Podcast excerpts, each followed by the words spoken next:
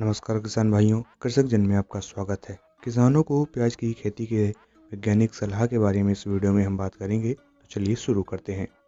किसी भी सब्ज़ी की खेती व अधिक पैदावार के लिए वैज्ञानिक तरीके व सुझाव का अधिक महत्व है। हमारी मिट्टी के लिए कौन सी अनुशंसित किस्म है?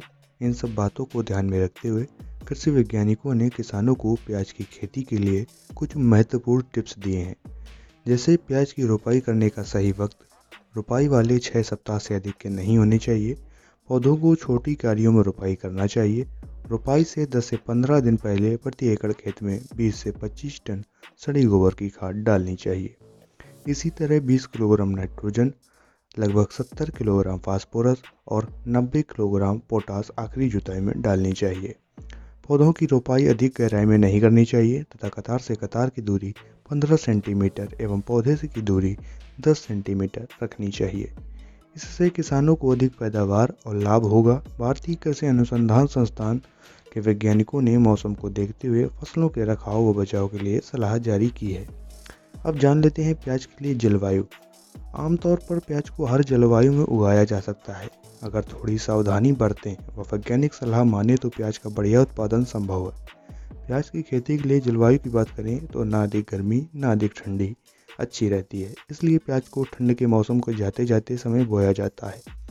प्याज की अच्छी उपज के लिए 20 डिग्री सेल्सियस से 27 डिग्री सेल्सियस के तापमान पर बुआई करनी चाहिए।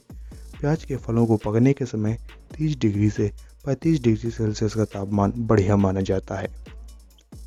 अब बात कर लेते हैं कि प्याज के लिए भूमि की तैयारी कैसी होनी चाहिए। तो प्याज की खेती के लिए भूमि तैयार करने से पहले खेत की मिट्टी एवं अन्य क्षेत्र का जल कृषि विभाग के वैज्ञानिकों से जाँच अवश्य करवा लें।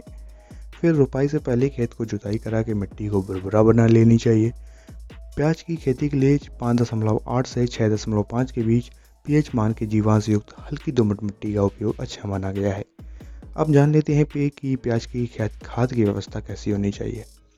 प्याज की खेती के लिए खाद एवं कीटनाशक प्रति हेक्टेयर के हिसाब से आवश्यकता होती है। सबसे पहले गोबर की खाद को भूमि तैयार करते समय 300 से साढ़े तीन सौ क्विंटल प्रति हेक्टेयर मिला लेनी चाहिए। उसके बाद नाइट्रोजन 80 किलोग्राम, फास्फोरस 50 किलोग्राम और पोटास 80 किलोग्राम की ज़रूरत पड़ती है, और वो भी प्रति हेक्टेयर की दर से।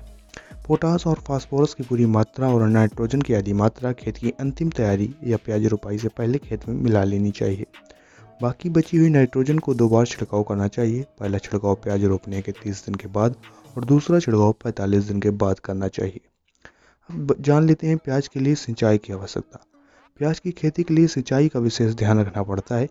रवि के प्याज के समय पर 10 से 12 सिंचाई की आवश्यकता होती है, जबकि गर्मी के मौसम में सात दिनों के अंतराल में और ठंडी के मौसम में पंद्रह दिनों के अंतर या दो सप्ताह के अंतराल से सिंचाई करना ज़रूरी है। अब जान लेते हैं प्याज के लिए खरपतवार नियंत्रण। प्याज के लिए खरपतवार, जंगली घास फूस आदि से हानिकारक होते हैं, जो प्याज की अच्छी उपज के लिए बिल्कुल सही नहीं है। इनको समय पर नियंत्रण करना आवश्यक होता है।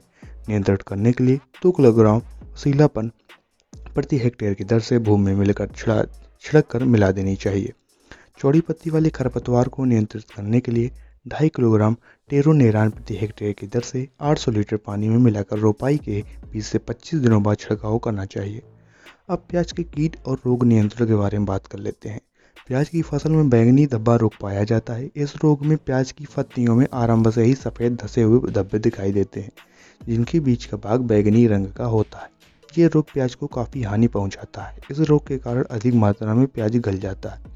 इस रोग से बचाव के लिए फफूंद नाशक दवा जैसे कॉपर ऑक्सीक्लोराइड का इस्तेमाल करके इस रोग से बचाव किया जा सकता है। अब बात कर लेते हैं प्याज की विभिन्न उन्नत प्रजातियों के बारे में, जो कि सबसे महत्वपूर्ण भाग है। रबी मौसम में अगर बुवाई कर रहे हैं तो Arka Kalyan, Arka, Niketan, Pusa, Sadhvi, Basant, Bhim red Bhima super, Nasik red Pusa red Patna red N त्रेपन, Agrifound, light red Agrifound, dark red आदि बहुत उपयुक्त प्रजातियाँ हैं।